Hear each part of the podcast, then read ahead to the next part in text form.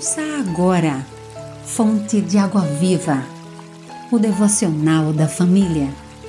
Uma realização, Rádio Boas Novas, Aracaju, a Rádio do Cristão. Segunda-feira, 20 de julho. Resultado da esperança. Uma reflexão de J.H. Diedan. C.S. Lewis, o grande autor evangélico, afirmou com precisão: a esperança é uma das virtudes teológicas. Isto significa que um olhar contínuo para o mundo, mundo eterno, não é uma forma de escapismo ou fuga de pensamento, mas uma das coisas que o cristão deve fazer. Isso não significa abandonar o mundo presente como ele é se você ler história, descobrirá que os cristãos que mais fizeram por este mundo foram exatamente aqueles que mais pensaram acerca do próximo. Porque os cristãos deixaram de pensar profundamente acerca do outro mundo.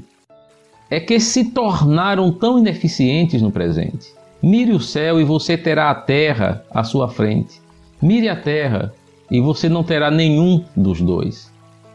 Na cruz do Calvário, ao ressuscitar Jesus dentre os mortos, Deus mostrou que a morte também já está vencida.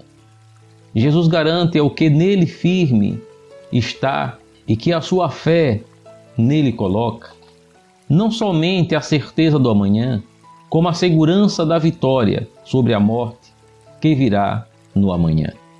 Quando, porém, o que é corruptível se vestir de incorruptibilidade e o que é mortal de imortalidade, então se cumprirá a palavra que está escrita: A morte foi destruída pela vitória.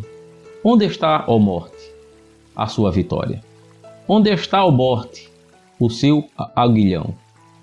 Mas graças a Deus que nos dá a vitória por meio de nosso Senhor Jesus Cristo. 1 Coríntios capítulo 15, versículos 54 55 e 57. Ore, Senhor, porque em ti está a esperança. Vivo a vida na certeza daquele que hoje enxergo através da fé. Narração: Pastor Wellington Santos, Primeira Igreja Batista de Corumbá, no Mato Grosso do Sul. Você ouviu Fonte de Água Viva o devocional da família. Idealização dos pastores Wellington Santos e Davi dos Santos. Realização Rádio Boas Novas Aracaju, a Rádio do Cristão. Acesse www.radioboasnovasaracaju.com.br